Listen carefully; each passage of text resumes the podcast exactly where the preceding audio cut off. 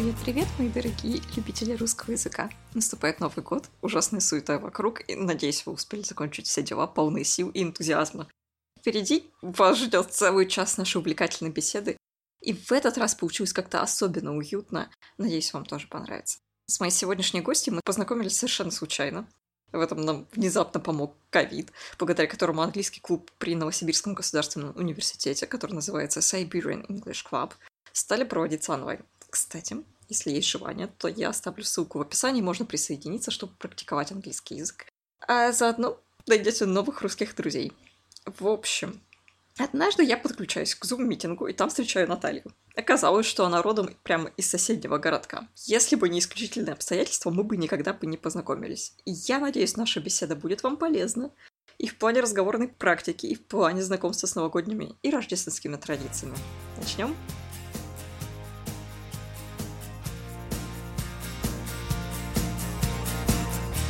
Привет! Привет. Как дела? А, дела отлично. Приближается Новый год. Как у тебя дела? Э, Боюсь со своей прокрастинацией, надо признать, потому что предыдущий выпуск вышел в августе, и я до сих пор не сделала разбор. Так что, как ты понимаешь, это э, часть моего новог... часть моих новогодних обещаний, можно сказать. Да записать еще один подкаст с тобой. Мгм. Когда мы нач- собирались вообще в, предыдущую, в, пер- в предыдущую итерацию записать с тобой подкаст? Мне кажется, это было еще в феврале. Да, я думаю, что лучше об этом не вспоминать, потому что это будет тянуть нас назад. Да, мы-то, мы-то о будущем, конечно. Я полностью поддерживаю. Ты помнишь какие-нибудь свои новогодние обещания на этот год? На этот год я не давала себе никаких обещаний, но я решила, что на следующий год можно попробовать, потому что это сейчас является очень модным, очень популярным. Конечно, это интересно, как это работает. И мое новогоднее обещание на 2022 год состоит в том, что я буду регулярно заниматься лыжным спортом. Вау. А где-то в Новосибирске можно заниматься лыжным спортом? Конечно, можно заниматься в любом парке. У нас есть несколько мест для катания на горных лыжах, такие, например, как Иня или Академгородок. Но я планирую заняться именно беговыми лыжами, потому что я думаю, что горные лыжи, они расслабляют человека. Ты забрался на подъемники, комфортно, и покатился с горы. Нет, это, конечно, тренировка, но в 2022 году я бы хотела заняться чем-то очень физически сложным. Да, и я выбрала беговые лыжи. И я уже дала обещание своим друзьям, потому что я считаю, это тоже хороший психологический прием, Мгм. когда ты что-то обещаешь человеку. И теперь ждем, как это сработает. А, да, начало, начало срока с 1 января, да? Раньше прям нельзя. Да. Это, это тогда нарушение обещания. Да, я считаю, что новогодняя магия, она будет действовать вот именно 1 января и желательно с утра. Да, да. Наташа проснется утром и прям в путь. Я, если честно, вообще не знала, Да. что такая штука существует. Это, видимо, какие-то клубы по интересам, да, ты нашла? Или это прям секция спортивная какая-то? Нет, нет, это, это я буду делать сама. А, Э, Да, А у- это а у тебя есть какой-то тренер? Или ты просто по видео на ютубе будешь технику оттачивать? Ну, я думаю, что классический ход, он сам по себе не такой сложный, и в школе мы все это делали. А затем, да, вот если, например, заниматься серьезнее и освоить коньковый ход, то в Новосибирске есть тренеры, есть специальные группы, в которых это можно сделать. Но я пока только на этапе, так сказать, становления своего хобби. Не, ну почему нет? Мне кажется, это круто. Я, если честно, я с трудом представляю, э, как бы, как может прийти в голову заниматься лыжами. Потому что в моем, сказать, последний раз, когда я вообще, в принципе, имела дело с лыжами, это в школе. И то это было раз, может быть, два в год. И классы там до, не знаю, седьмого, восьмого. И, ну, мы там прогоняли, сделали несколько кругов вокруг парка, вокруг школы. И проблема была в том, что поскольку в, то, вот в те времена, понимаете, когда еще деревья были большими, эм, и динозавры вокруг ходили, у нас не было специальной одежды, специальных ботинок. Вот ты пришел в шубе, на улице минус 20, допустим. И в этой же шубе и ботинках ты идешь бегать. А поскольку все равно это физические занятия спортом, потом ты весь мокрый, после этого идешь все равно на занятия. Это не как, понимаешь, в американских школах, когда значит, у них душ, переодевание и прочее. Это все вообще по-простому. Да, и у нас было точно так же, и я очень не любила, я просто ненавидела лыжи в школе, и они у нас были даже в университете, и первой парой, и потом мы просто бежали бегом на следующую пару, и, конечно, это не вызывало никаких позитивных эмоций, но уже потом, наверное, после окончания университета мы с друзьями начали заниматься, мы занимались в Зельцовском парке, то есть это было, например, воскресенье утром часов в 10, что для меня было очень сложно, потому что я обычно ложусь очень поздно и просыпаюсь очень поздно, но друзья у меня жаворонки, и мы ходили, да, каждый раз утром, бегали часа, наверное, два, и после этого мы возвращались, мы шли в кафе, пили там зеленый чай. До сих пор помню этот вкус, он был особенно вкусный. после всех наших. Да, нигде такого чая больше не пила, да. Вот. И а потом как-то работа, и, в общем, стандартная история. Но я стала заниматься другими хобби, волейболом, спортзал, да, а лыжи как-то забросила. И вот в 2022 году... Что, неплохо ты сейчас пообещал на всю нашу многомиллионную аудиторию. В любом случае, социальное давление усилится. Конечно. Особенно если... Мы все проверим. Люди проверим. выйдут в парк и не увидят там меня, и, конечно, мне будут приходить гневные письма. Да, вот на этом весь мой расчет.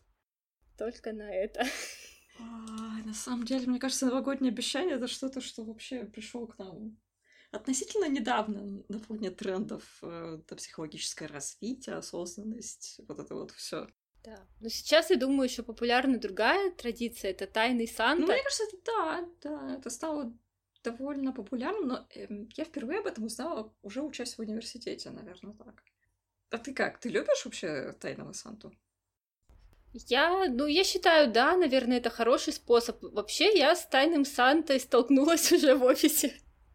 Потому что обычно это такая проблема, то есть как подарить друг другу подарки, что как каждый должен подарить кому-то. Ну, такие у нас, кстати, тоже была такая практика, и, наверное, это было довольно сложно, потому что обычно человек в коллективе, даже если в каком-то э, не отделе, а подразделении, ну, например, количество 10 человек и купить 10 подарков, то есть это очень и энергозатратно, и поэтому тайный Санта, когда ты выбираешь всего один подарок, это как-то оптимизирует усилия. Поэтому у меня остались такие положительные впечатления. Ну, мне кажется, вот. знаешь, еще помогает, что в Тайном Санте обычно делают обрезку, скажем так, называют максимальный потолок цены, на который да. стоит рассчитывать в подарке. Это тоже сильно помогает в том определиться, чтобы он был не слишком дорогой. Как-то так, хорошо. Недавно еще встречала способ, а, когда люди, э, не знаю, организаторы делают рандомайзер. В общем, суть в том, что ты знаешь, кому ты даришь, но тот, но тот, кому ты даришь, не знает, от кого будет подарок. Да, да, да, да, у нас это также организовано. И да, я думаю, что это очень хорошо, когда ты знаешь, кому ты даришь, то есть ты можешь подобрать уже какой-то подарок более индивидуальный. То есть даже если сумма небольшая, но все равно в коллективе ты обычно знаешь, чем человек увлекается. Допустим, кто-то, может быть, любит какие-то ежедневники, кто-то любит настольные игры. Ну, более или менее получается подобрать такой подарок. Да, и обычно это очень интересно, когда каждый старается в какой-то вот день перед вручением задержаться или прийти пораньше, как-то незаметно положить подарок под елку. И бывает, что ты это видишь, и каждый старается сохранить эту тайну. А после вручения каждый старается догадаться, кто же подарил ему, и как-то поблагодарить. И бывает, ты слышишь, что какие-то, да, предположения верные, какие-то нет, но ты не можешь реагировать никак. А потом, то есть, не вскрывайтесь, не рассказывайте, от кого. Нет, да. нет. Это интересно. Интересная традиция, да. Здорово. На тему всяких еще новогодних традиций, мне кажется, э, русских таких, можно только, наверное, вспомнить, э, не знаю, что-нибудь про еду что-нибудь очень традици- традиционное русское, типа русского салата, который у нас называется оливье. Кстати говоря, есть куча рецептов. Вот, э, например, кто-то кладет яблоки. У нас такого никогда не было в семье. Это прям что-то вообще странное. Кто-то говорит про то, что морковку нельзя ни в коем случае. Это очень интересно. Но причем корни же этого салата, они не, не русские, а Оливье это он был итальянец, я, честно говоря, не помню. По-моему, француз, но... Француз, наверное, да. Да, француз. Вроде как, судя, судя по всему, этот рецепт был совершенно не тем, что мы о нем да. в советской переработке, потому что, знаете ли, э, докторская колбаса это явно не то, что мог французский кулинар добавлять по рецепту в свой салат. Кажется, кто-то из блогеров не так давно делал проверку этого рецепта, то есть взял какую-то кулинарную книгу, очень-очень старую, значит, вот с этими еще дореволюционными рецептами, решил просто повторить то, как оно должно быть в изначальном варианте. И получилось что-то очень несуразное и очень невкусное, как по мнению блогера. Так что майонез решает, что можно сказать. А ты можешь что-нибудь вспомнить тоже традиционные из еды? Традиционно это, конечно, селедка под шубой. Вот, какие еще есть традиционные блюда? Заливная рыба. Есть еще блюдо не рыба, а просто заливное, опять же, с мясом, с говядиной и с овощами. Ну, я, если честно, никогда в жизни, вот все говорят, что заливная рыба, заливная рыба, я никогда не пробовала. Единственное, Откуда я могу это знать? Это ирония судьбы. То есть это супер популярный фильм, который вот там крутят уже 30 лет по телевидению в канун Нового года. Какая гадость, это ваша заливная рыба. Все, все, все мои познания ограничиваются только этим. У меня есть предположение, что должно быть на вкус что-то как холодец. То есть холодец делается обычно из вот, мяса либо птицы, либо там свинины, если кажется, не ошибаюсь. И это такое нечто железно, желе, железно, желеобразное. Да, но это получается как желе, в нем кусочки рыбы. Ну вот мы так один раз делали. Ну, в принципе... Не гадость, да? Нормально. По вкусу как рыба с желе, да. Какие еще блюда? Ну, я думаю, запеченные, например, я не знаю, курица или гусь, это тоже что-то такое новогоднее. Вот. Потом разные десерты фруктовые. Но опять же, фруктовые десерты, они могут быть и не обязательно новогодние. Я еще думала насчет красной икры. Самое интересное, что вот черную икру я до сих пор не пробовала, хотя казалось бы, да? Черную икру только по Иван Васильевич меняет профессию. Поэтому икра красная, икра черная, икра кабачковая. Вот. По крайней мере, два из трех покрыто. Ну да, бутерброды, наверное, с красной икрой тоже такое, можно сказать, традиционное. Да, и при этом, то есть оно супер новогоднее, то есть ни на какой другой праздник как-то не принято икру покупать. И при этом ты особо-то ее и не найдешь в магазине, мне кажется, если даже захочешь, например, летом красной икры, вдруг твоя душа русская захочет развернуться. Все-таки это будет довольно сложно. На Новый год она прям на разновес везде продается. Ну и мандарины, наверное. Что еще? Да, мандарины супер ассоциируется с Новым годом. Я, кстати, поняла, что у меня елка вообще, в принципе, ассоциируется с запахом конфет. Вот что не говори, а сладкие подарки, которые вот там под елки, под елкой еще в детстве должны обязательно присутствовать. Это вот неудалимые воспоминания из детства. Да, да. Очень много конфет, подарки с конфетами, да. Да, при этом еще, я не знаю, у нас у вас на работе принято шоколадные подарки, ну то есть как шоколадные подарки, то есть какой-нибудь пакетик, мешочек, значит, а, дают на работе сотрудникам, и они потом уже своим детям приносят под елочку да. и кладут. Да, то есть, да, такое до сих пор есть, да, составляются списки, у кого есть дети, закупаются подарки, да. А можно обмануть систему и сказать, что ты тоже хочешь? Один раз, да, я пробовала. И как, шалость удалось? Нет, нет, это была просто шутка. Мы составляли список, и у нас практически ни у кого в отделе нет детей. Поэтому, конечно, мы посмеялись, что, может быть, можно нам как-то записаться. Ну, в принципе, ты выглядишь довольно молодо, почему нет? На, на, на 18 лет, 17 с половиной. Правильно. Нам важен оптимизм в этом деле. Да, да. Мы же до, до сих пор дети 90-х, правильно? Да, да. Самое страшное, что на самом деле тебе кажется, что ну, 2010 год, это же было недавно. Конечно, конечно. Да. да, Ну ладно, время не будем обсуждать. Просто раньше для меня казалось 10 лет это как будто бы 100 лет, а теперь такой промежуток, он стал какой-то, я не знаю, даже короткий. Но ну, всего 10 лет назад было, подумаешь. Так скупая слеза покатилась. Ладно, мы вернемся к Новому году и всяким да. традициям, помимо работы. А, ну, мне кажется, все пытаются как-то дома прибраться. Вообще у нас, по крайней мере, в семье было, что перед Новым годом нужно все промыть досконально. То есть ты в такие места залазишь, куда раньше вообще никогда, понимаешь, нога человека не ступала.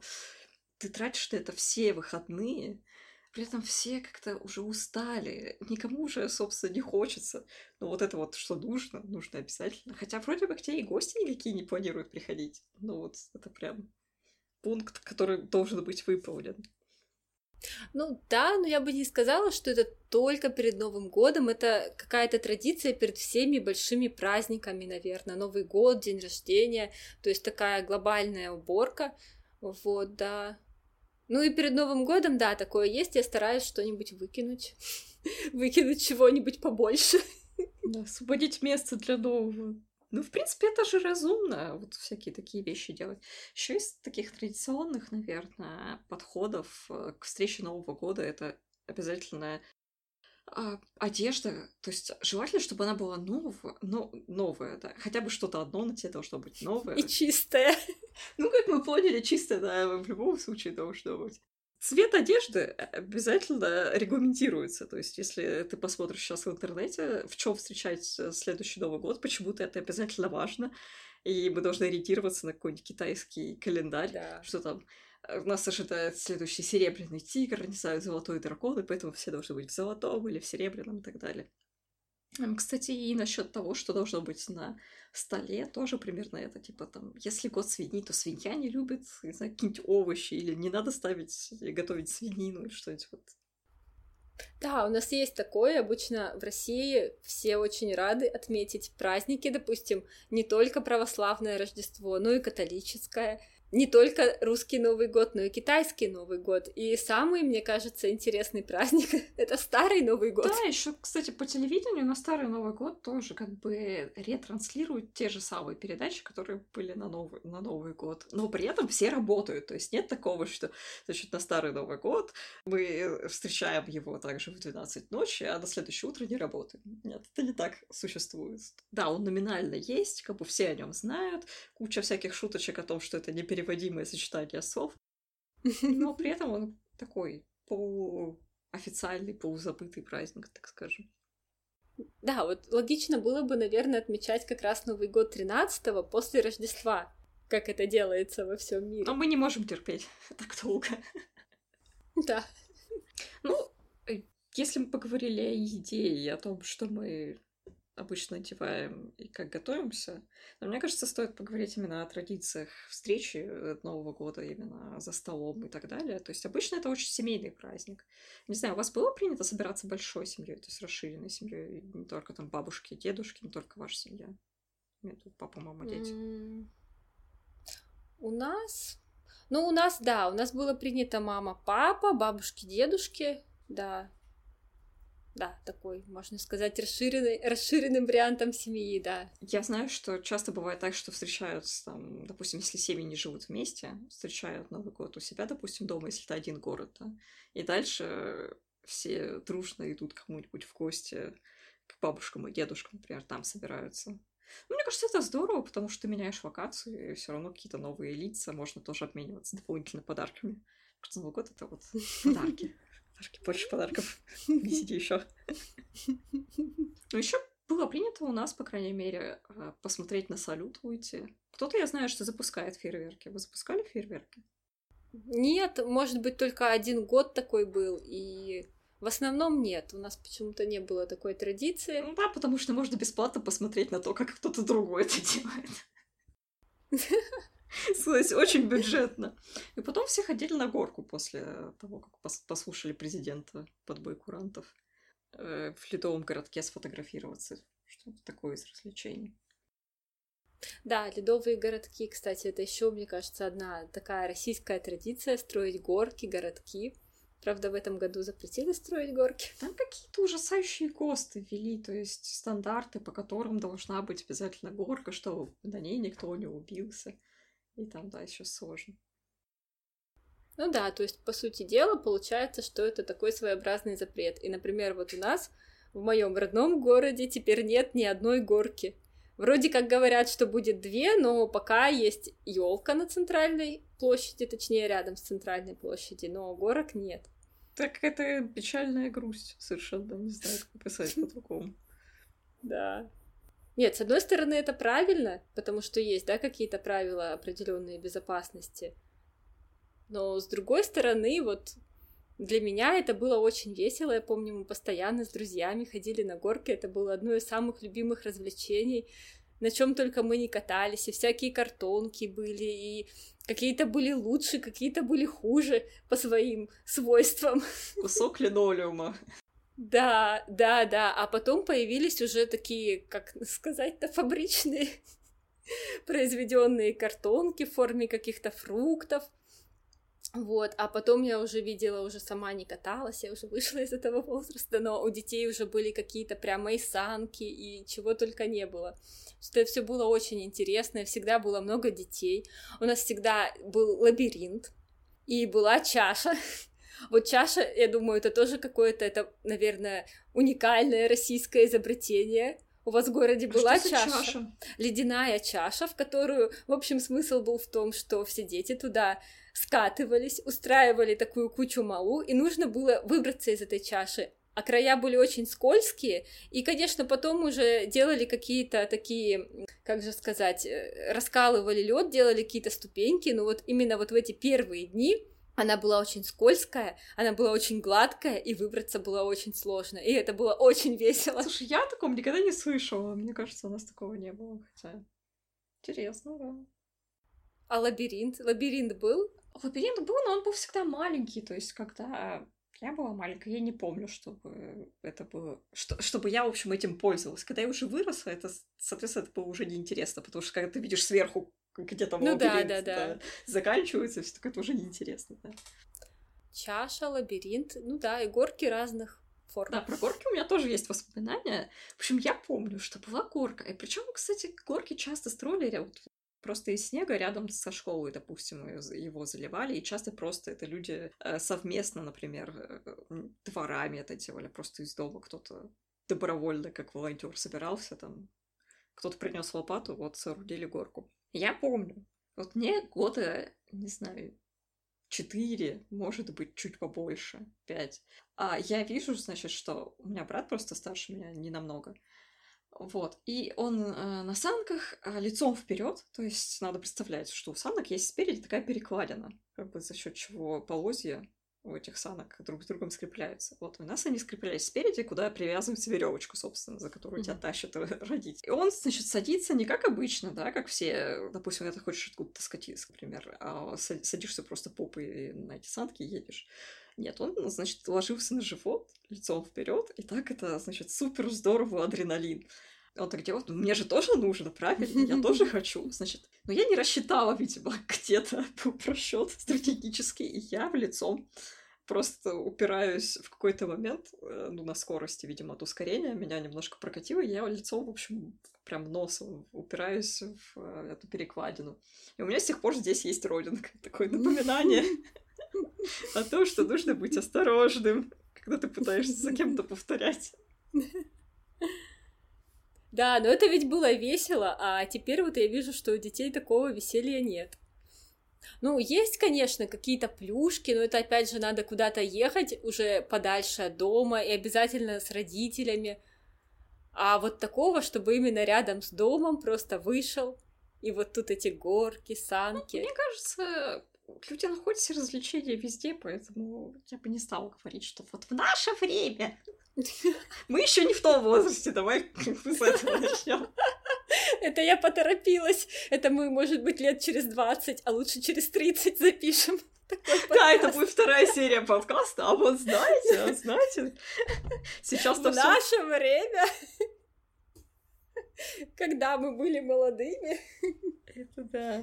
Да, сейчас все не то. Насчет нашего времени я не знаю, э, что в наше время.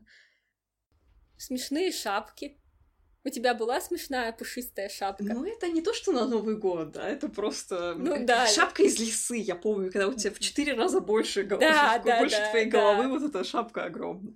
Про это тоже есть прекрасная история, это, похоже, мой подкаст сегодня. История из моего детства. В общем, мы поехали с экскурсией в соседний город. То есть туда ехать где-то два с половиной часа на автобусе. Естественно, всех немножко укачало. Ну, не то, что естественно, а по нашим дорогам, зимой особенно, тебя может укачать вполне. Мы приехали в какую-то... э, Что это было? Это была часовня. В Красноярске ты, наверное, знаешь, часовня Мгм. э, Прасковьи Пятницы есть. А, Но суть в том, что на, на купюре 10-рублевой всегда символы Красноярска, в общем-то, изображены. Вот там одна из них — это, это часовня. Мы туда поехали. Соответственно, нас было довольно много детей. Наверное, нас заводили какими-то группами, но я четко помню, что мы вот сошли, заполнили собой все пространство. И, естественно, зима, мы все в огромных этих своих полушубках, не знаю, с этих шапках прекрасных. И какая-то девочка подошла довольно близко к свечам зажженным. И у нее загорелась эта шапка. Просто это было... Сейчас, конечно, смешно. Но тогда, мне кажется, там все просто ужасно перепугались, потому что это просто огромный факел в тебе из головы. Ну, ее, слава богу, быстро потушили, но такое воспоминание прям нужно быть осторожным. Да. Ну хорошо, что кто-то очень быстро сориентировался, потому что если такое увидеть, то да, можно растеряться на, какой- на какие-то мгновения. Не, наверное, у всех, э, по крайней мере, наш, нашего вот поколения была эта шубка, шубка леопард, такая под леопард. Да, да, как- да. У меня она была подпоясана ремнем дедушкиным, таким военным, знаешь, с огромной звездой на пляжке. Ну, это такое, это уже прям детство-детство, мне кажется. Потом-то, конечно, у нас уже появилась всяк- всякая новая одежда, там, китайская и так далее. Да, спасибо Китаю. Ну да, ну, что сказать. Мы вообще довольно много импортируем не только в плане там одежды, но и всяких традиций зарубежных. Там, например, сейчас, мне кажется, тоже довольно популярно надевать всякие сви- свитеры новогодние. То есть то, что называется здесь ugly sweat- sweater. У нас это просто новогодний свитер, знаете ли. Новогодний красивый свитер. Да, да. есть, да. Нет, ну особенно с оленями. У меня вот есть свитер с оленями, да. Он не конкретно вот именно для Нового года, но да, да, есть такое. Носки, опять же, очень популярны, с оленями, красные, как у Санта-Клауса. И, это очень популярный подарок сейчас. Я помню, что еще в детстве всякие, не знаю, как сейчас, но раньше были такие шерстяные, эм, прям такие, мне кажется, их бабушки вязали всегда из шерсти, не знаю, может, даже, кстати, возможно, из собачьей шерсти в том числе. Если у тебя бабушка из деревни, то точно тебе носочки будут, твои посылочки для тебя специально сделаны. Такие белые, я помню. Колючие-колючие, но теплые. Ну, из последнего, наверное, еще адвент-календари. То, что, наверное, пришло совсем относительно недавно. И обычно это то, что... Не то, что делают родители для детей, а скорее то, что ты можешь купить просто где-то там. Для тебя уже заранее придуманное, все сделано. А когда обычно ты что-нибудь гуглишь по поводу традиции, э, русские традиции на Новый год, всегда можно наткнуться на э, пожелания на Новый год, то есть на загадывание желания, подбой курантов, когда их нужно записать на бумажке, сжечь, и этот пепел обязательно положить шампанское и выпить. Так вот, я разговаривала с, с несколькими своими знакомыми, и никто, никто этого не делал. Никогда. Да. А ты делала? Нет, нет, я, конечно, знаю про эту традицию, да, исконно русскую. Нет, нет, никогда такого не сделала. Это просто, это, это, говорю, это очень удивительно. То есть, если ты отк- открываешь там, чтобы посмотреть, что, чем люди русские занимаются на Новый год, а это вообще не имеет отношения. Не знаю. А еще совершенно для меня оказалось новым. Например, в семье моего мужа на Новый год принято, значит, под бой курантов бросать маленький кусочек шоколадки. Значит, ну, сначала надо заказать желание одно. Не то, что ты записываешь 500 на бумажке, которую собираешься сжечь. Э, Загадываешь желание, выбираешь маленький кусочек шоколадки, бросаешь его в шампанское. Если он всплывет, значит, твое желание обязательно сбудется. Как вы понимаете, чит-код — это выбрать очень маленький кусочек шоколадки. Вот, и потом нужно обязательно выпить шампанское с шоколадкой. Это очень интересно, я такое не слышала такой традиции. Мне кажется, это намного приятнее, чем пить потом вот этот пепел. Поэтому да, возможно, так стоит сделать. Да, у меня, кстати, знакомые рассказывал, что они встречали в, а, русской компании тоже а, Новый год, и там была девочка, видимо, она решила подойти с умом. Она заранее, значит, придумала себе список того, чего она желает. А, и, значит, в бумажку микроскопическим почерком записывала, что она там желает себе. А дальше, соответственно, она эту бумажку сворачивала. Она свернула себе бумажку, не знаю, миллиметра, миллиметров может быть, 7 в диаметре, то есть это довольно плотная бумага свернута. И она сначала не могла долго поджечь, потом эта штука не хотела догорать. В общем, в итоге полусожженную бумагу она бросила в шампанское уже просто так дожевывала. Значит, она очень хотела, чтобы все желания сбылись. У нее была высокая мотивация.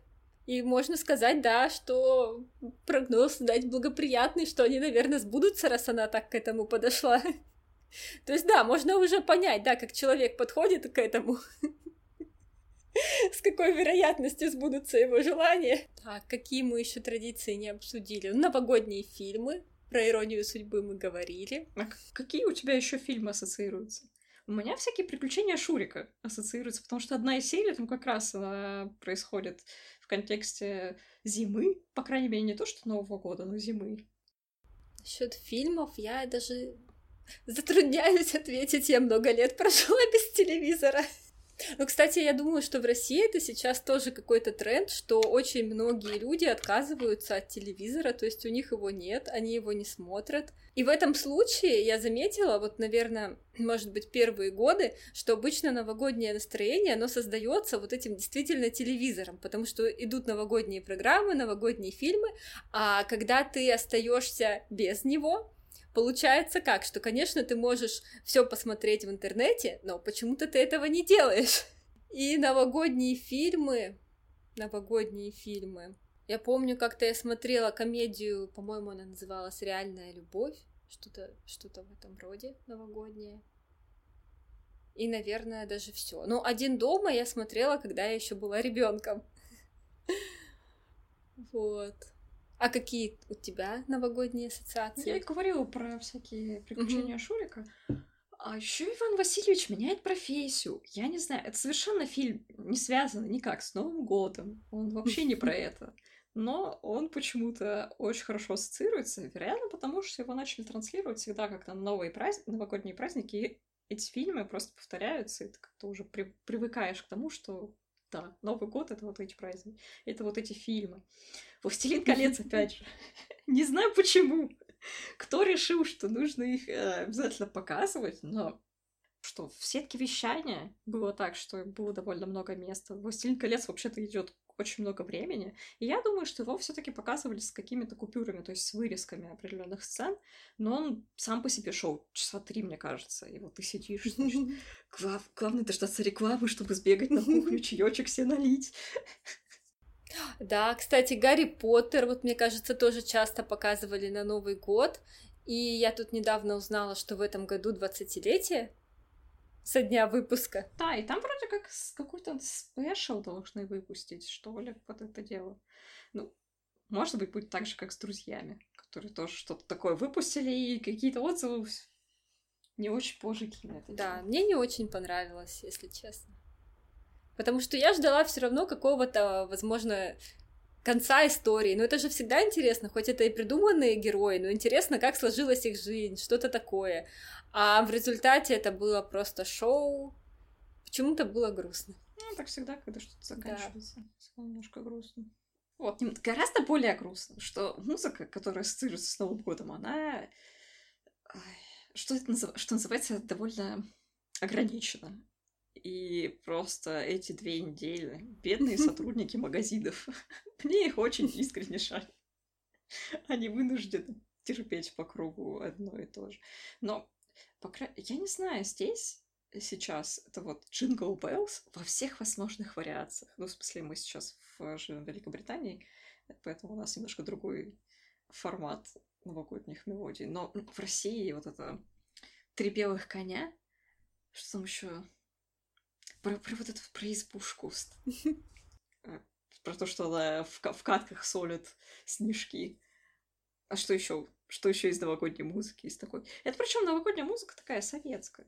Ну да, ну мне кажется, сейчас все равно какая-то идет такая глобализация во всех сферах. И вот даже чисто российских песен я вспомнить не могу. Ну вот с Рождеством у меня ассоциируется Holy Night, Driving Home for Christmas.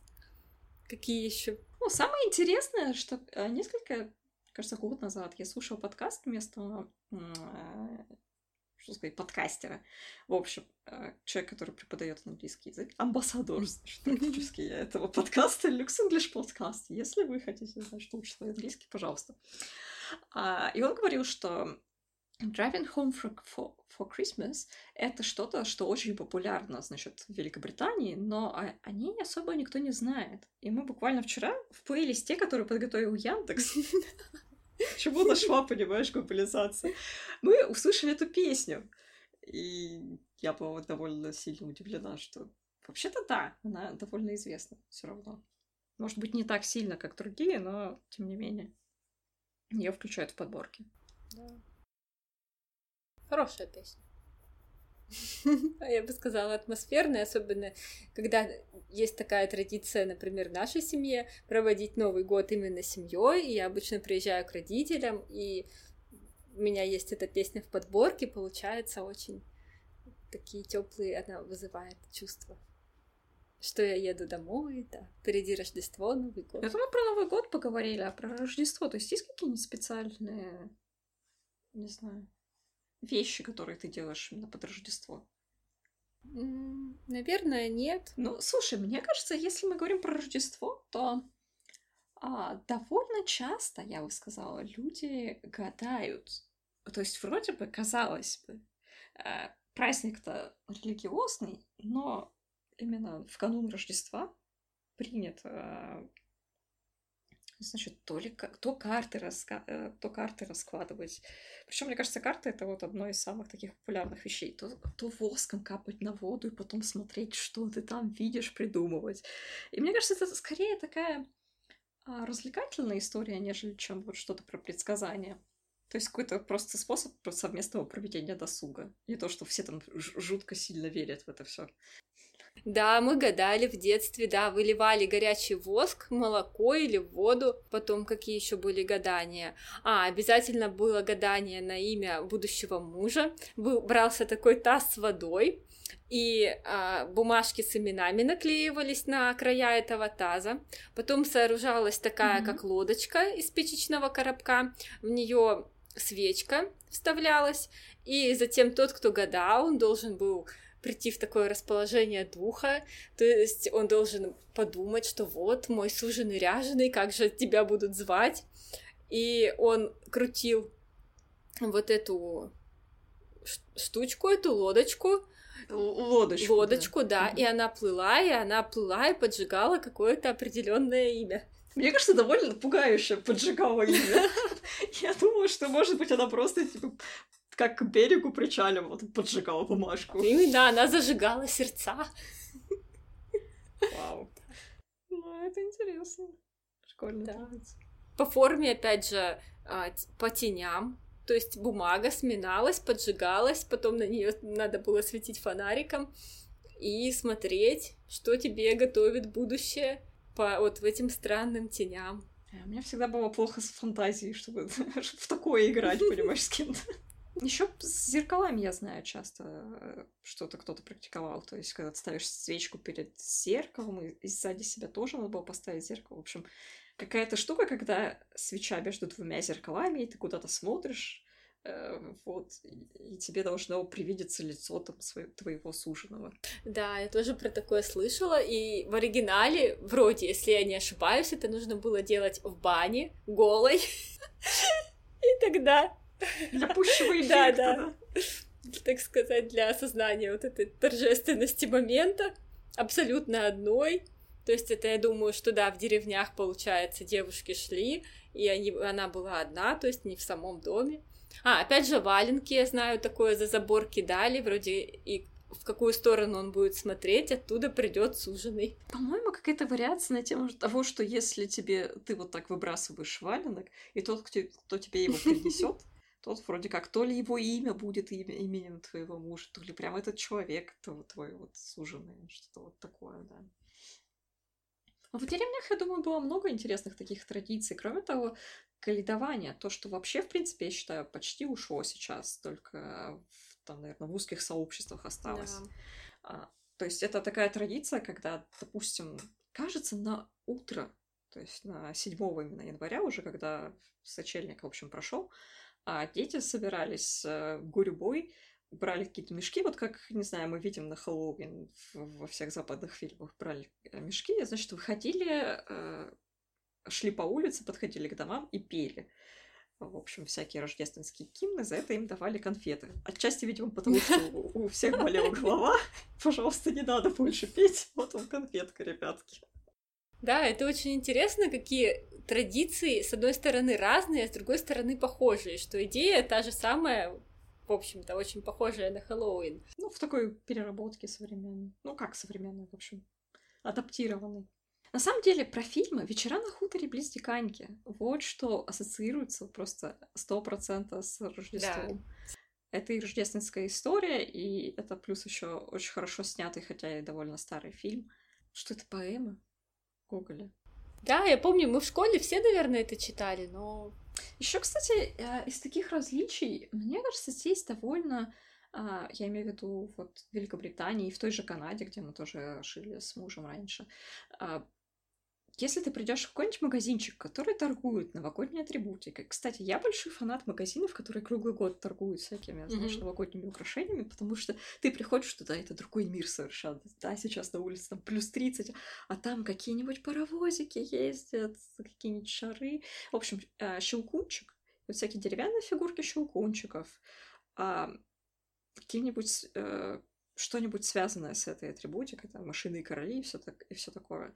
Мне кажется, у нас это не было вообще в нашем детстве особо распространено. Ну да, это новогодняя какая-то сказка, о ней, в принципе, люди знают, музыку все знают, Чайковский, опять же, да, известный, но так, чтобы у нас, например, были, какие-то елочные игрушки, связанные с щелкунчиком, я такого не помню. У вас было что-нибудь?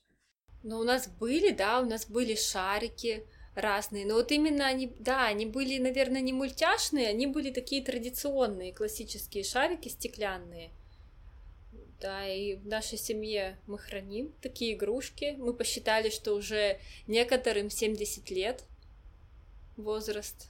70 с чем-то, да. А у вас есть космонавт, кстати? Мне кажется, у нас прям из вот прям советских старых-старых игрушек, кажется, фигурка космонавта даже сохранилась. То есть это вот что-то полету Юрия Гагарина было выпущено? Нет, у нас космонавтов нет, у нас есть разные, ну, во-первых, грибы, потом разные лук, вот такие. То есть сейчас таких игрушек я не видела, чтобы лук, горох, потом виноград, вот такие игрушки. Потом были игрушки такие э, советские, разные октябрята, разные еще солдаты, например, вот такие игрушки были. Ну, они сейчас есть а, часы, Дед Мороз, Снегурочка, верхушка на елку, ну это такая классика, пряник. Ну, шишки это уже более современные игрушки, сосульки. Это как, как игрушки, как украшение елочное. Mm. Я, честно говоря, не помню, чтобы я видела в так- такой форме игрушки. Просто вот кажется... Ну и сейчас? Да, что это как что-то чисто российское, может быть, из-за нашей такой длинной зимы, потому что в основном вот я смотрю вот эти современные игрушки, они это в основном шарики, какие-то звезды, а вот такого именно нет. Да, я согласна. Ну и, в принципе, довольно... А, дождик. Дождик, Кстати да. Говоря, мне, мне кажется, дождик — это что-то вообще совершенно не характерное для каких-то других стран. Потому что дождик — это всегда история про то, как кот съел дождик, значит, и потом бедные хозяева вынуждены его как-то ловить, чтобы заставить выплюнуть. А, кстати, вот эта история про Деда Мороза и Снегурочку. У нас была Снегурочка такая резиновая. Она была вообще всегда, но Деда Мороза никогда не было. Я не знаю, почему это так было. Да, и часто, кстати, когда я вот смотрю некоторые видео на YouTube, там люди ремонтируют а, старые советских Дедов Морозов, и они вообще-то сделаны из папье-маше и как-то сверху а, украшены ватой. И то есть со временем, естественно, вата стирается, но она, понятное дело, дряхлеет, э, становится желтой, и вот там цел, целые разборы, как поправить, как исправить. И вообще-то это очень здорово получается, если у тебя руки, естественно, из места растут, у тебя все может получиться, и то есть эта фигурка выглядит как новая, она, допустим, 30-х годов. Это очень здорово. Да, интересно. Но у нас Дед Мороз пластмассовый. Сколько ему лет, точно я даже не скажу, но явно, наверное, больше 50 лет. И то есть он до сих пор, то есть просто пластмассовая фигурка, и она такая, она крашеная. Вот, а Снегурочка, она уже более современная, да, ей может быть лет 30, вот. О, современная! Прям супер актуалочка подъехала. Не, ну мне кажется, есть какая-то прелесть вот в старых вещах, э, в этих, когда ты их открываешь. Я помню этот запах вот специально вот этой коробки, которая обязательно вот с игрушками к Новому году, да. ты открываешь ее. Ну, отдельно удовольствие распутать гирлянду советскую. Это, конечно, да, да, да, да. Где там половина лампочек не горит, там надо обязательно. Я не знаю, почему в нашей семье, или вообще это, в принципе, было что-то советское, что лампочки соединены последовательно. Это значит, что если угу. какая-то лампочка в цепи перегорела, вся остальная гирлянда не работает. Да. И мне потом муж рассказывал, что в их семье, значит, э, там папа просто в какой-то момент решил перепаять эту схему, сделал параллельную, и так что если даже там что-то у тебя не работает, оно, в смысле, одна лампочка, то все остальное будет нормально гореть. Я так, господи, какое чудо инженерной мысли. Да, потому что надо было всегда найти эту лампочку, потом нужно было это все перепаять, да, было такое.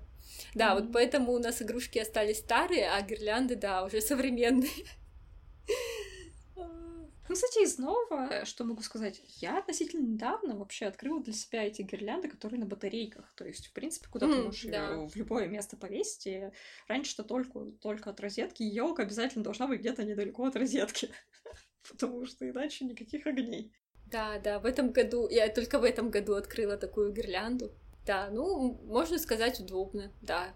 Чем меньше проводов, тем, наверное, даже и лучше. Да, это здорово. А ты помнишь какой-нибудь запоминающийся подарок из детства?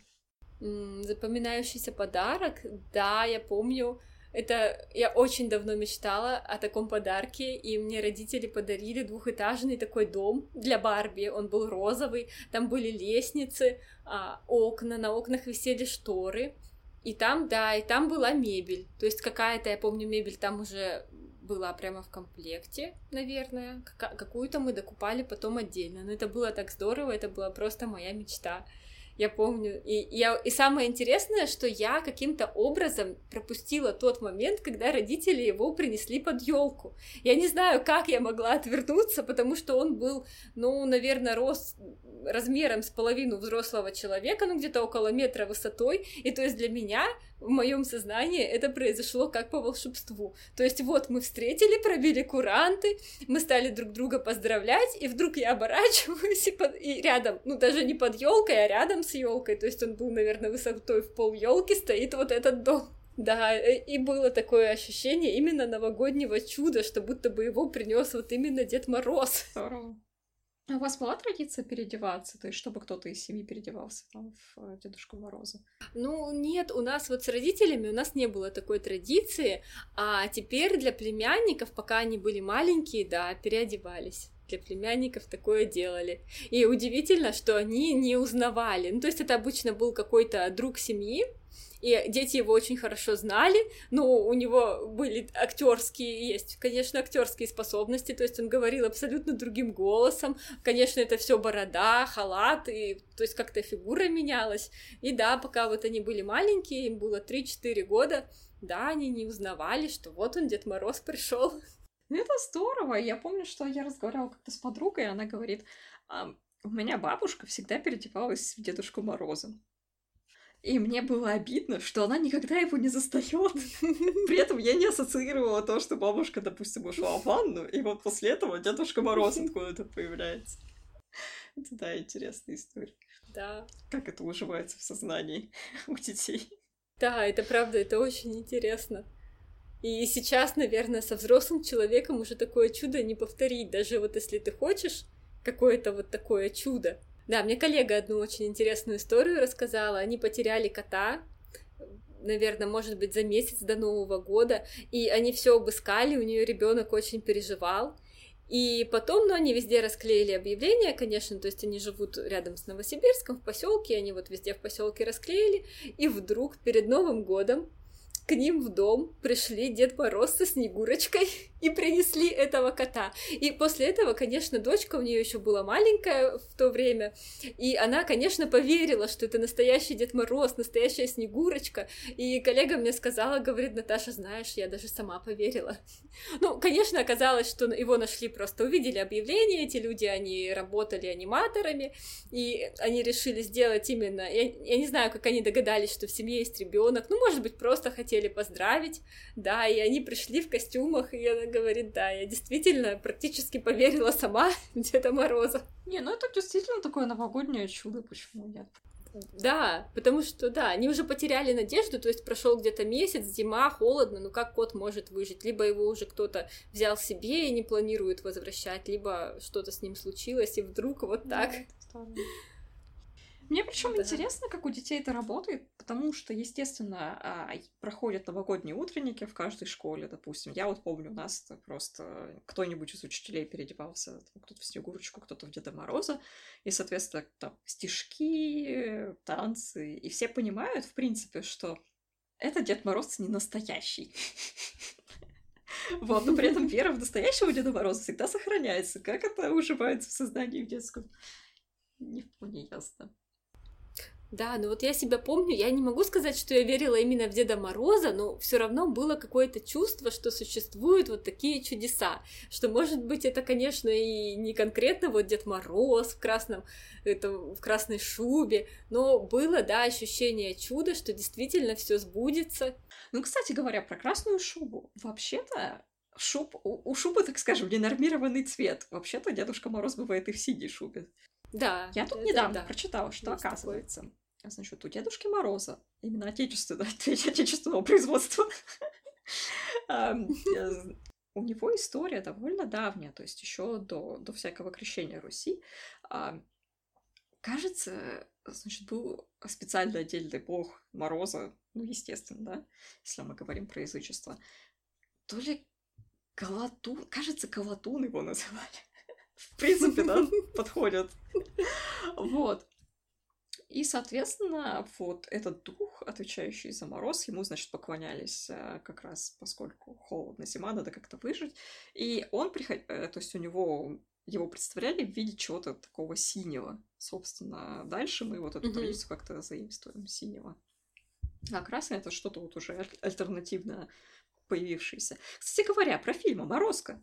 Это же такая советск... советский фильм «Сказка», и он, в принципе, отличный. То есть это, понятное дело, что это сказка просто в переложении фильма, но это же сто процентов попадание вообще в этот образ. Про то, что будешь хорошей девочкой, будут тебе подарки. Будешь плохой и жадный. Ничего хорошего тебя не ожидает.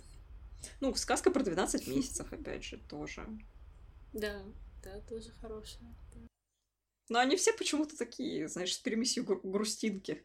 Что там что-то плохое с кем-то происходит, с кем-то такое хорошее. Это таинственная русская душа. Есть, мне кажется, у нас что-то такое, именно вот погрустить. Какая-то национальная традиция, наверное. Вот. Нет, ну, может, конечно, это везде есть. У любой национальности какие-то такие сказки. Не везде же все прямо так радужно и весело. Не, понятно, что зима это очень, очень сложный период. Надо как-то выживать, обогреваться и так далее. Ну что еще принято? Мне кажется, в последние годы принято встречать новые э, допандемийные года, скажем так. Было принято куда-нибудь уезжать в теплые страны, чтобы слать всем фотографии. Смотрите, я на море. Да, было такое, да. Потом все страдали акклиматизацией, мне кажется, дружно. Обратно тяжело возвращаться в холод, конечно. Ну, я не знаю, то есть многие люди говорят, что наоборот здорово, когда есть такая выраженная смена сезонов, и ты вот, не знаю, соскучился прям по минус 20. Я нет. Это не ко мне, я не скучаю. Ну, я думаю, хорошо, когда все четыре сезона есть, но они не так ярко выражены. И они не... Может быть, я не знаю, оптимальный климат — это вот где-то Средиземноморье, вот что-то такое, когда снег, он есть, ну, допустим, неделю. И вроде бы и есть и зима, и весна, и осень, и лето. И нет таких перепадов. Вот особенно как в Сибири, когда летом плюс 30, зимой минус 30, и опять же, да, у нас все четыре сезона, но снег у нас лежит, например, 8 месяцев. Но это не совсем четыре сезона, я бы сказала. То есть идея это, конечно, верная, но как исполнение... Качало, да? Да. Да. Ну, все, что могу сказать, например, по климату, Канада очень похожа на, по климату именно на Сибирь, в том плане, что действительно и снег, и минус 22, допустим, это все, все понятно. При этом еще довольно близко Атлантический океан, например, мы, поскольку были в Монреале, и поскольку влажность высокая, довольно тяжело переживать. Да. Если даже сравнивать зиму в Новосибирске и зиму, вот, где рядом нет большой воды, Угу. это разные зимы в том плане, что чем выше влажность, тем сложнее. Да, это да. Плюс еще, если ветер, да, то но- вообще тушите свет. Мама моя говорит, тушите свет и режьте помидоры. Я не уверена, что это выражение в принципе существует, знаете ли. Ну, я первый раз слышу именно про помидоры. Надо запомнить. Какие-то такие, я вспомнила э, традиции. Ну и плюс еще, мне кажется, что-то из не очень давнего это бенгальские огни. То есть как традиция поджигать. Ну, я думаю, это с детства. Я вот помню, именно мы в детстве поджигали огни, потом еще были хлопушки, потом весь пол был в конфетти. Ой, мне кажется, у нас не было ни того, ни другого за счет того, что от этого много мусора. Поэтому все. А, кстати, вот, а, насколько я понимаю, у нас всякие ободочки для животных, это не особо было тоже распространено. Может быть, сейчас э, это чаще люди делают, но вообще в детстве, мне кажется, ничего такого особого не было. И вообще, в принципе, вот а, сделай сам себе костюм, в смысле, родители шили костюмы для детей на новогодние утренники, и все были повально принцессами либо снежинками, потому что что у тебя есть в гардеробе? Нарядное платье. Что его, в принципе, переделать довольно просто. Костюмы, да, были очень интересные. Я помню, мне шили костюмы русалочки, у меня был такой хвост Ого. длинный, который за мной волочился, и мне нужно было его как-то либо держать. Я помню, мне помогала моя учительница по фортепиано она с этим хвостом. То есть это было очень весело. И самый первый, наверное, костюм, я помню, костюм бабочки, его делали родители вместе, то есть нужно было из проволоки согнуть крылья, потом мама это обшивала, и потом делали такие золотинки вот на эти крылья, то есть это, да, это, это было целое искусство. Сейчас все намного проще, сейчас можно пойти, допустим, те же крылья бабочки купить, опять же нарядное платье и все. А тогда, да, тогда это нужно было именно сделать. А, ну, всякие эти смешные фотографии в интернете, там, кто, кто робот сделанный из коробки. Разные были. Ну, конечно, зайчики такие классические костюмы. Лисичка, я помню, была, да. Да, пираты. Я помню тоже на волне, так сказать, популярности. Глаз себе заклеиваешь, вот ты пират. Очень просто. Оптимальный костюм по и по эффекту, и, и по трудозатратам. Для ленивых, так сказать. Да. Принцессы, да, были. Какие же еще костюмы? Мне кажется, кошечек, собачек, лисичек, вот всякая такая животная тема тоже. По-моему, Да. актуальна. Да, восточные, наверное, были принцессы. Вот есть. Потому что были же популярны диснеевские мультики, Алладин. И была, бы- была такая тоже тема. Ой, я как-то была красной шапочкой. У меня была, даже была корзинка. Да, я помню, у нас был спектакль, я там играла белочку, и у меня была корзинка, а в корзинке были орешки. А орешки, они были такие э, сделаны из пластилина, и сверху тоже покрыты каким-то вот такой блестящая какая-то эта бумага была, или какие-то вот, может, золотинки, я вот не помню, как-то это все было сделано, да, и я помню, что я шла по сцене, и мне нужно было дойти до середины, и мы дарили вот это все, по-моему, то ли Снегурочки, то ли кому я должна была поставить эту корзинку и достать орешки. Это вот мне, наверное, было года три, да. Ну, кстати, из таких традиционных персонажей для утренников детских это не только Дед Мороз и Снегурочка, но и, например, какая-нибудь Баба Яга, то есть какое-то типа зло, которое потом превращается в добро, и оно потом как-то дальше участвует. Да, Баба Яга была обязательно, да. А, и обязательно нужно было еще позвать Деда Мороза и Снегурочку. Да, и, и все потом кричат «Ёлочка, зажгись!» Как-то с точки зрения пожарной безопасности вопросы теперь вызывает. Кстати, когда у тебя принято, например, елку наряжать? Последние годы я приезжала вот буквально 31-го, и мы наряжали 31-го. Это не очень хорошая традиция. И, например, в этом году я приехала раньше, и мы уже поставили елку, и вот сейчас мне осталось ее нарядить.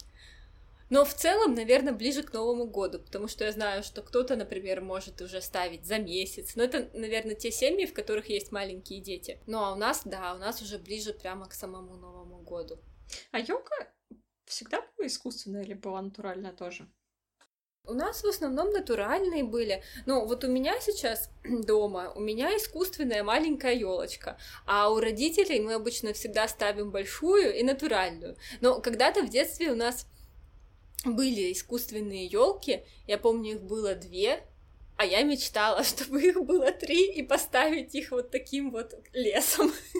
Но родители почему-то отказывались. Действительно, почему же? Они считали, что две это, в принципе, достаточно. Очень странно. Слушай, я впервые слышу, чтобы у кого-то было две елки. Ну как, большая и маленькая. Были гирлянды, соответственно, большая гирлянда для большой маленькая для маленькой елочки. Ну да, кстати, я помню, что в детстве, то есть а, у нас, в принципе, в семье не ставили елки, ставили либо сосну, либо пихту, например, потому что они, в принципе, такие попушистые выглядят. И мне до сих пор кажется, что елки, вот именно елки-елки, они такие немножко, чтобы сказать, непрезентабельно выглядящие. Ну, в да. потому что иголочки короткие, и нет такого ощущения пушистости. Да, но пихты у нас как-то были реже. Я не знаю, их, наверное, реже продавали, возможно, но у нас в основном были такие елки. Ну да, мы выбирали по пушисти, чтобы она была не совсем с тоненькими веточками, а такая вот, чтобы прям дерево. Вот, да, пихта, да. Ну, помню, как-то была у нас пихта очень красивая. Ну, ну редко, редко у нас пихты встречаются. Это да, действительно так. Такой эксклюзив. Но они, наверное, сильно дороже относительно елок, потому что елки-то на каждом углу. Ну да, ну, возможно, да, что в основном берут елки, может быть, поэтому и возят в основном елки. Это очень интересный вопрос.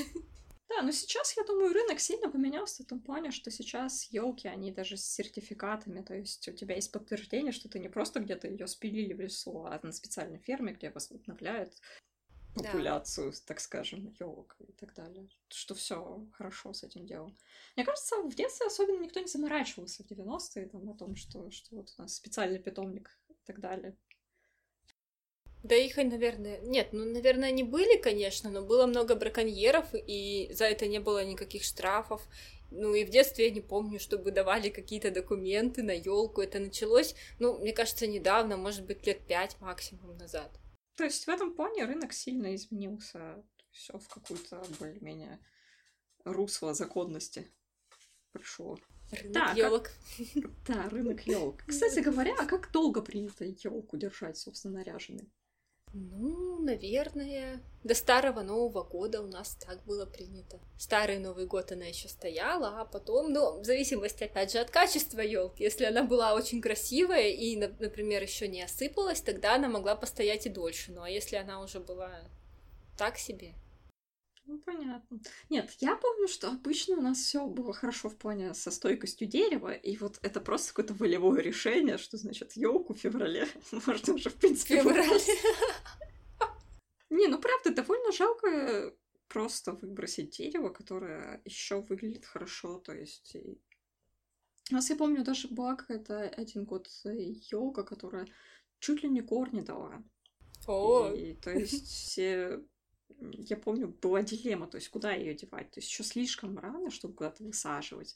А, блин, столько времени. То есть йога это же довольно большое образование в квартире, которая не очень большая. И поэтому, да, всегда да. такой вопрос. И я никогда не понимала людей, которые выкидывали елку прямо 1 января. То есть, когда выходишь на улицу и уже видишь вот просто выброшенные елки прямо с утра, причем они были еще очень даже ничего, эти елки. И как, я не знаю. Новый год отметили, все больше не надо. Не, ну может быть кто-то уезжал, например. И если ты уедешь э, на две недели, то... Ну да, да. Но это было прямо массовое явление, то есть не одна елка, а каждый год систематически, и вот прямо по всему, можно сказать, городу. Мы обычно ходили гулять 1 января, например, ходили на городскую елку, еще куда-то покататься на стадион, и да, такое явление наблюдалось. Слушай, я помню, один раз мы с подругой 1 января решили выйти погулять. И, господи, никого на улице нет. Ты как будто в Silent да. Hill выходишь вообще. Да, да, да. Помню Одинокие трамваи только там проезжают пустые. Все, никого нет. К вечеру кто-нибудь там просыпается, что, чтобы в гости пойти. Сейчас, мне кажется, такое уже такое меньше выражено, наверное. Может быть, люди так не отмечают тут именно всю ночь. Раньше, я помню, всегда а, были до утра прямо какие-то песни слышны, что люди ходили по улице, они пели. Ну, прямо вот хорошие песни, не то, что просто что-то кричали непонятное, а именно пели. И много было очень фейерверков. Сейчас такого нет. Сейчас, ну, кто-то запустит, например, фейерверк во дворе в 12. Ну, может быть, это продлится 15 минут, 30 минут, и все. И дальше, вот если 2 часа ночи, все спят. Mm-hmm. Слушай, мне казалось всегда фе- фейерверки это прям такая канонада, и периодически какие-то всполохи все равно целую ночь слышно. Ну да, может, поменялось в этом плане. Ну что, мы поговорили про традиции, про фейерверки. Я думаю, самое время перейти к поздравлениям. Дорогие слушатели, желаем вам веселого и продуктивного Нового года, успехов в изучении русского языка, добра и любви вам и вашим близким. Ей! Я всячески присоединяюсь. А если вы слушаете это до Нового года, если моя прокрастинация это позволила мне, то вас обязательно с наступающим. Желательно, чтобы вы отметили и русское Рождество, и Старый Новый год. Это непередаваемая игра слов. Вот, всего самого замечательного и хорошего в Новом году. Ну что, я надеюсь, целый час пролетел как пять минут. Пять минут, пять минут, часов раздастся вскоре. Сразу приношу извинения за свой вокал. Это песня из очень старого фильма. Называется «Пять минут». Очень рекомендую и песню, и фильм. Они прямо атмосферные. Я надеюсь, вы не как я. Не будете откладывать все в долгий ящик. Сразу напишите свои комментарии, поставите лайки и поделитесь с друзьями этим выпуском. Было бы здорово, если бы вы рассказали про свои новогодние традиции, какие из русских обычаев вам показались странными или смешными. А мне кажется, в наш век глобализации все меньше и меньше каких-то самобытных вещей, но некоторые все равно сохраняются, и это здорово. В следующем выпуске, а я надеюсь, он будет довольно скоро, разберем с вами некоторую лексику из сегодняшней беседы. А я прощаюсь с вами и желаю вам всего самого замечательного в новом году. Услышимся!